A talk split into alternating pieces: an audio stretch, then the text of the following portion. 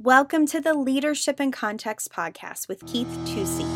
As leaders, we need to be able to put things in the context of what is happening, not just how they are affecting us. Hi, this is Keith Tusey. Welcome to Leadership in Context. So glad you're with us today. Hey, we're going to go to lesson number two on the leadership of Moses. Uh, and you can get last week's podcast to get the foundation I laid out there. But I want to talk about uh, three things I believe the Lord showed me just in studying Moses that really applied to me, and some of them were an ouch, and some of them were an amen. You know, in our last podcast, we talked about how Moses got frustrated. He blew a gasket, struck the rock twice. It cost him the promised land, etc., etc all throughout the life of Moses, one thing we see is a very passionate, justice oriented person. Moses is one of these guys in the scripture that has a great plumb line of right and wrong. And sometimes he did really good. He was passion under control. And sometimes he didn't do as good. He was passion out of control.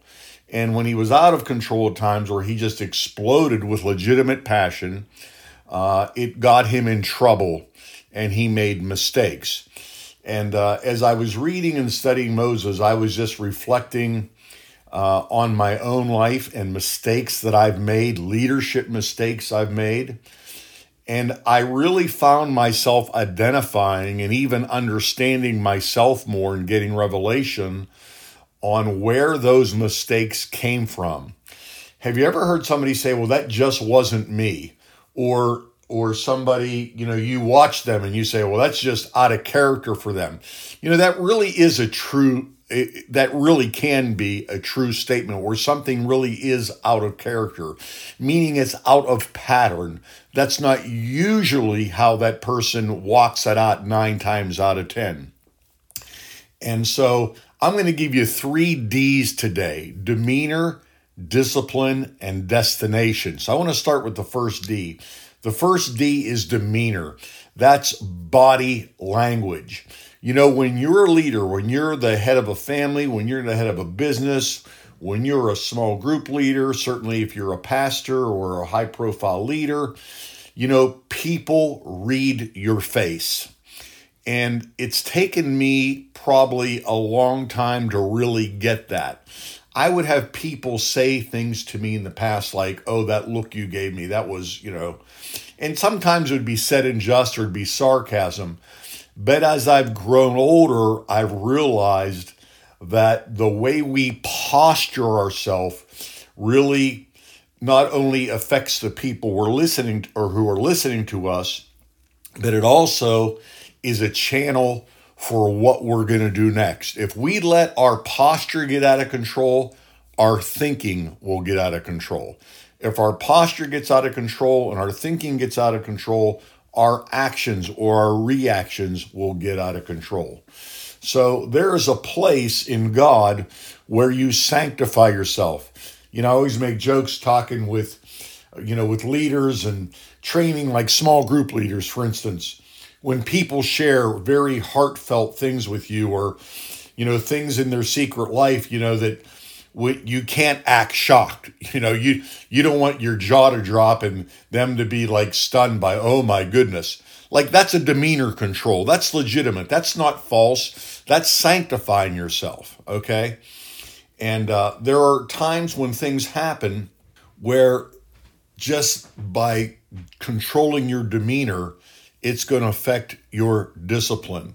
You know, I started thinking of of people that would be relevant to our culture uh, that have done a really good job of that, and I started thinking of like famous football coaches.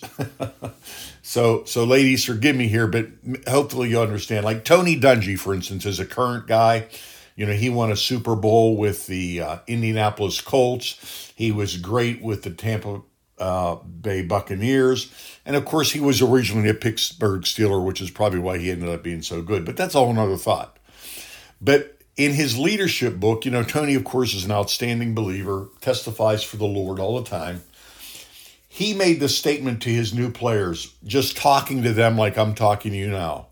He'd say, Guys, this is how you're always going to hear me talk. You're not going to hear me raise my voice. You're not going to hear me cuss and swear and carry on. So you need to learn to listen to this voice because this is the only voice that you're going to hear. Now, I don't think that Tony Dungy lacked excitement. I don't think he lacked energy. Uh, I think what he was communicating, especially when things were going bad, when he was frustrated with the player's ability or execution, that his demeanor was not going to change. Okay. You know, I think right here in Pittsburgh, you know, Chuck Noll won four Super Bowls for the Steelers, and in the media here, their nickname for him was called the Emperor because he just was so stoic. But he was a very passionate guy. I mean, he would let his players have it in the right context. Okay. Uh, but, you know, when things were going on in the game and you looked at his face, he was just all business. He didn't cause alarm by the way he looked. Uh, you know, I'll just give you one more illustration. That's uh, one of my favorites is Tom Landry. Again, Tom was an outstanding believer, and as a and as a young believer, you know, I would watch him, and he was at the height of his career, and you know, he had his little top hat and his his coat on, and he was just like all business. And you know, there's a joke that's told. I don't know if it's true or not, but but one of the new Dallas Cowboys was on the team, and they said to Walt Garrison, who was a I think Walt's in the Hall of Fame now, uh, said, does, does Tom Landry ever, ever smile? And Walt Garrison said, I don't know. I've only been here nine years. well, again, that's not to say that leaders can't be passionate. But I think one of the responsibilities of, of leadership is not to lose your demeanor, especially in a crisis. Uh, when something goes sideways, people are reading you, and you have to remember that. And if your demonstration of your body language is greater than your words, that's what they're going to remember. They're going to remember your facial expression. They're going to remember your body language. They're not going to remember what you said. They're going to remember what you, how you reacted. So I just want to say that as a leader, there is a place where you have to say, look, I need to get my demeanor under control. Now, listen, I'm sh- this is a lesson that if Keith Tusey would have known years ago, it would have helped me. And as I've matured, I've learned this lesson that expressing my frustration and anger, even when they were legitimate, even holy for that matter, the way I did it affected people different ways. I remember one of my leaders, you know, now that I'm learning this lesson, one of my leaders years ago who was a who was a high profile executive guy, very accomplished, came to me one time and said, "Listen, when you act a certain way, it's very intimidating to me. When you show your disapproval to me or to what we're doing by like not so much what you're saying, but how you're saying it. And that was probably like one of the first times somebody really confronted me about that. And he did it great, but it took me a while to absorb that. So I'm just saying you can be authentic and you can be real, but that doesn't mean that you've got to splash and uh, like maybe somebody say throw up on somebody okay pardon the, the graphic illustration that doesn't mean you got to you've got to do that so number one your demeanor is important. Uh, in my life and in the life of Moses and other people, when, once you lose your demeanor, that's when you begin to lose your disciplines. Like, you know, just personal ethical things, scriptural mandates on how you should act and how you, how you should respond. Like things as simple as, I'm going to really pray about that before I respond, or I'm going to get some godly counsel. You know, I, I work with leaders, and sometimes I'll say to them, why didn't you get some counsel from somebody? And they'll say i don't know. I just i just blew it. And and now looking back on that i see that often what happened was they had blown their demeanor. They had they had kind of blown up or or spread out or or whatever. And then that leads to a breakdown of discipline. When you keep your demeanor I think you've got a much better chance of sticking with your leadership ethics and the disciplines you prescribe and that you'd want to teach to somebody. Okay, so I think the demeanor and the discipline really go hand in hand.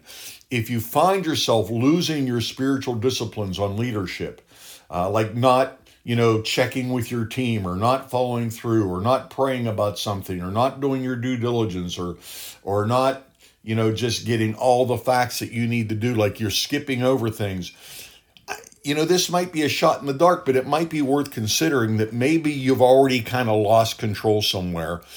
And uh, I'm just putting two and two together. I'm, i saw it in the life of Moses. We're going to talk about that in some future broadcasts. And then I saw it in the life of me. And uh, I'm, I'm excited about changing this and getting better in this in my life. Okay. And then the third one, uh, demeanor, discipline, and destination. The third one is when you lose your demeanor, and you lose your discipline, you lose sight of your destination. You're just responding to uh, what's happening. You're focused on the moment of what needs to be done, maybe, or what you need to do, or somebody else needs to do, or not to do. All legitimate, but you can lose focus of where you're going. When you keep a focus of where you're going, that gives you a greater parameter of understanding and you're able to put things in the context of what's happening, not just how they're affecting you. let me say that again you're able to put things in the context of what's happening, not just what's affecting you. Hey, this is good stuff. I, you know, share this with somebody. Uh, and if you haven't picked up my book, I want to encourage you to do that. It's called The God Who Intervenes. If you have read it, uh, please, you know, do a like and, uh, you know, the social media stuff, you know, send it out to your friends so they can get a copy of it. You can get it from the NRP webpage, nrppastors.com. You can get it from Amazon, etc. But uh, take advantage of that. Uh, I, I poured myself out in that book because I think it'll be a blessing. It's the God who intervenes. Hey, thanks for spending this time with me. If this podcast blessed you, ship it off to somebody else and let it be a blessing to them. This is Keith Tusey for Leadership in Context. Today, Keith continued his discussion on the leadership of Moses. If we let our posture get out of control, our thinking will get out of control, then our actions or reactions will get out of control. Once you lose your demeanor, that's when you begin to lose your disciplines. When you lose your demeanor and you lose your disciplines, you lose sight of your destination. Thanks for listening this week to another episode of Leadership in Context with Keith Tusey. Join us next week as Keith continues to put leadership truths in the context of the local church. As always, subscribe, like, rate, and share our podcast. For show notes or to ask Keith a question, email podcast at nrpastors.com. If you would like more information, you can check out our website, follow us on Facebook or Instagram at In Our Pastors. See you next week.